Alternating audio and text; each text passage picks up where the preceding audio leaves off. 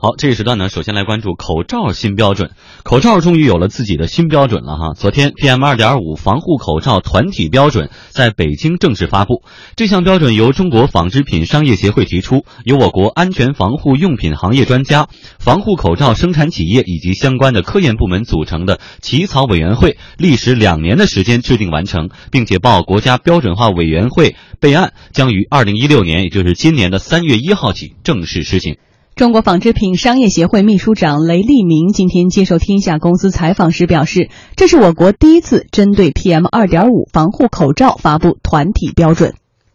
它特点就是它的针对性很强啊。第一呢，它是针对这个普通老百姓的，它不是工业用的口罩，不是针针对于这个呃工人或者是在某一些工作岗位的一些这个专业群体的。呃，它因为是要适用于普通老百姓在普通的环境中，所以呢，它除了要注重很高的这个防护效果以外呢，也还要有很好的一个舒适性，就是它有很高的拦截过滤的效率，同时呢，它也要有很低的一个呼吸的一个阻力。另外呢，就是它必须要呃对城市的这个呃环境中 PM 二点五环境中的一些油性颗粒物呢，也要做一个要求，做拦截的要求。雷立民认为，这些规范将给当前鱼龙混杂的防雾霾口罩市场起到重要而且积极的作用。尤其是在防雾霾的方面来讲，现行的呃没有这样的一个标准。那么，所有的打着这个防雾霾口罩的标准来讲，它都不符合这样的一些相相关的要求。所以我们制定的这个标准呢，就是提高呃现行的这些市场上所谓防雾霾口罩的这样一个门槛，让这些产品能够真正的符合。啊，它所标称的这样的一些功能。目前呢，我国 PM 二点五防护口罩市场存在诸多问题。一方面呢，山寨 PM 二点五防护口罩充斥市场；另一方面呢，工业防尘口罩被大量误用，存在巨大的健康隐患。造成了这一乱象的原因是我国一直没有民用的 PM 二点五防护口罩的相关标准，只有工业用防尘口罩和医用口罩的标准。还有一些口罩执行的是以 N 九五等开头的美国标准，或是 FFP 开头的欧。洲标准。值得注意的是，工业防尘口罩有着严格的佩戴条件规定，使用时间超过四小时会造成头晕等等身体不适的状况，因此急需制定普通民众适用的 PM 二点五防护口罩标准。所以操作性的问题呢，我们一会儿再探讨。起码从方向性而言，有这样一个口罩比没有要好很多。有这样一个标准，所以对标准。所以我们觉得这个涉及到我们购买过程当中的一个最简单的选择题：A 和 B，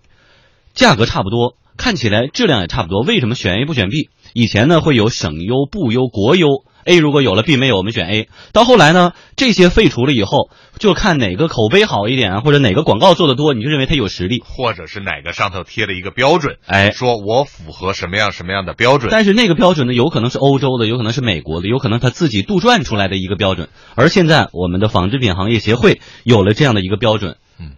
所以其实很多行业呢，呃，第一个。行业标准优于国家标准，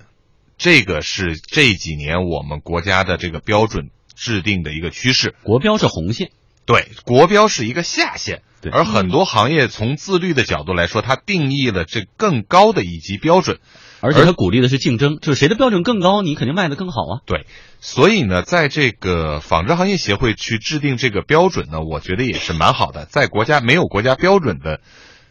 呃，这个。这个情况下，他去做一个行业标准，而这个行业标准呢，来去约束整个这个口罩行业的这么一个行业的这个标准，因为这里头牵扯到很多，一个就是那个口罩的那个布，嗯，生产那个布的，那个天津泰达应该是国内最大的一个做这个布的这个厂家，然后比如说像这个专门生产口罩的，像这个龙头股份啊这些的。他们在这个行业标准的这个制定的这个过程中，我相信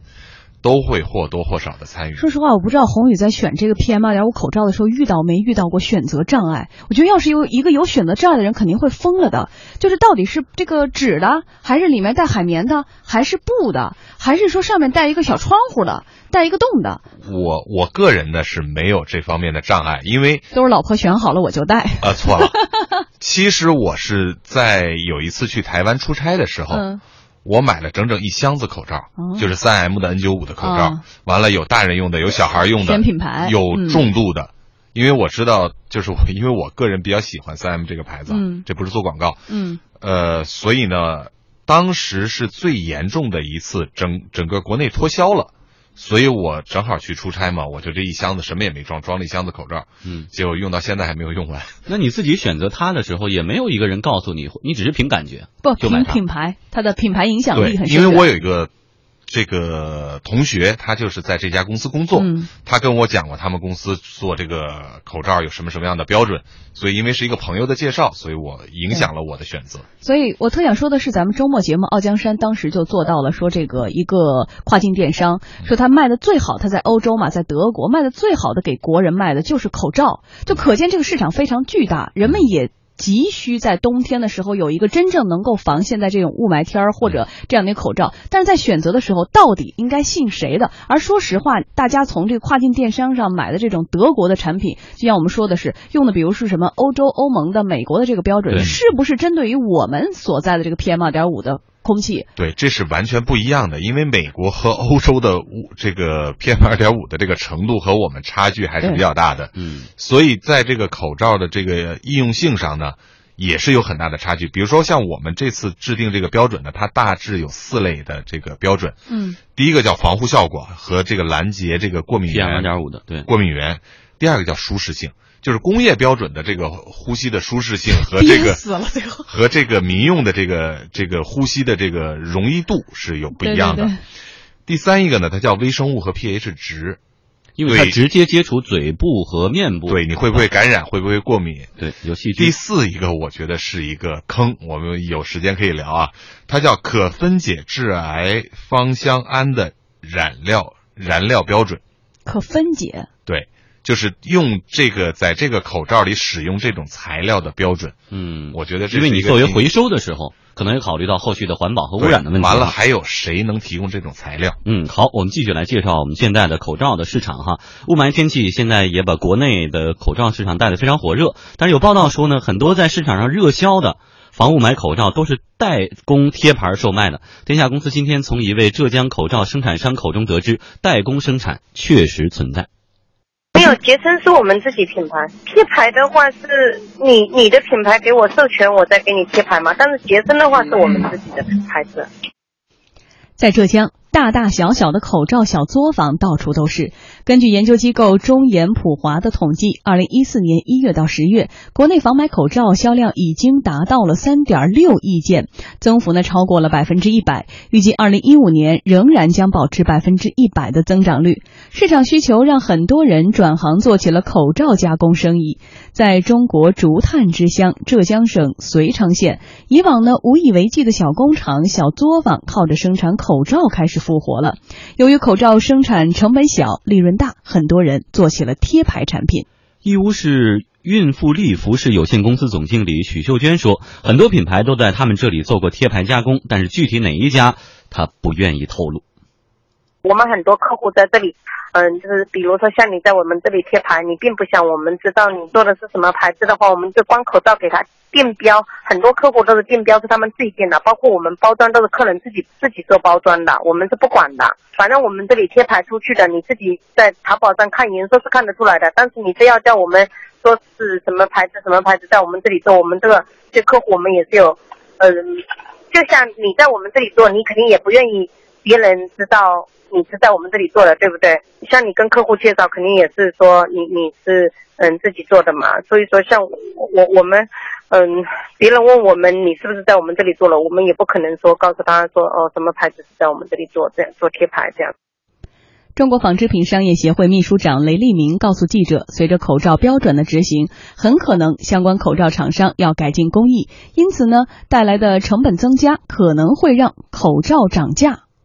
有一些不达标的产品，肯定是需要做在生产的工艺方面、材料方面要做升级的。这个呢，也肯定会呃提高它部分的一个生产成本。但是呢，也有很多现行的口罩，它是符合这个标准的。所以这一类口罩呢，实际上不涉及到价格的变动，呃，一分钱一分货的问题。嗯，我们的记者今天也确实了解到，很多的企业，包括知名企业，它只负责销售口罩，它根本不生产，就别的地方生产，然后贴我们的标就完了呗。所以呢，这个这个方向性我们说的是对的哈，但操作性，它这个标志大家都没有的时候是一样的，那大家都有了也一样。那你有了以后，你是不是以后的每一个口罩都确实是能做到质量保障？一个没有约束力、没有执法权的一个协会能起到多大作用？呃，实际上这个是一个行业行业自律的一个行为，但是我们说这是一个竞争的产物，我们一定想它是一个竞争产生的这么一个结果。越高级的这个公司，它越去抢这个标准。我们今天啊，我举个小例子啊，你可以看看中国的这个口罩的两大龙头企业，一个叫泰达，一个叫龙头股份，他们今天在市场上的这个表现，呃，其实。这个上半场呢，这个泰达呢基本上没有太大的变化，因为整个今天大盘涨得非常好嘛，嗯，所以这个泰达也涨了两点多。但这个龙头股份就不一样了，今天涨幅是百分之八点多，八点五六，对，它是最大的一个生产口罩的一个厂家。所以我的猜想啊，尽管我不是这个行业的专家，就说这个标准一定会对这个企业有一定的利好，尤其是在第四条。就是在那个所谓可分解致癌芳香胺的这种这种染料上，它的这种使用上，这算技术壁垒是吧？我觉得所有的标准其实都在挖坑，无论是以前最早 IBM 啊，这个惠普他们设计的这个 PC 的这种标准，后来 Intel 的这种标准，包括后来蓝光 VCD 这个蓝光联盟和这个其他的这个联盟设计的这个标准，其实都是为了把竞争对手。能挡到外头去，对，挡在门外。对，但这种竞争的前提是说，我真的是不是对老百姓有好处？我让老百姓更安全，戴着这个口罩更舒适。只要是能让老百姓的利益得到保证，我觉得合理的竞争，这个我觉得是市场的一个规律嘛。每一家厂家其实虽然不说，但是都在去抢标准，谁的标准抢得越高。对于未来的长远发展就越有利。你别看说现在有无数无数的这个贴牌厂家，为什么呢？因为这个品牌集中度还不高。如果你像电脑、手机的这种品牌集中度越来越高的时候，口罩早晚有一天也会一样的。嗯，就像刚才我说，我喜欢用那个我朋友公司他们这个做的那个口罩嘛，对吧？那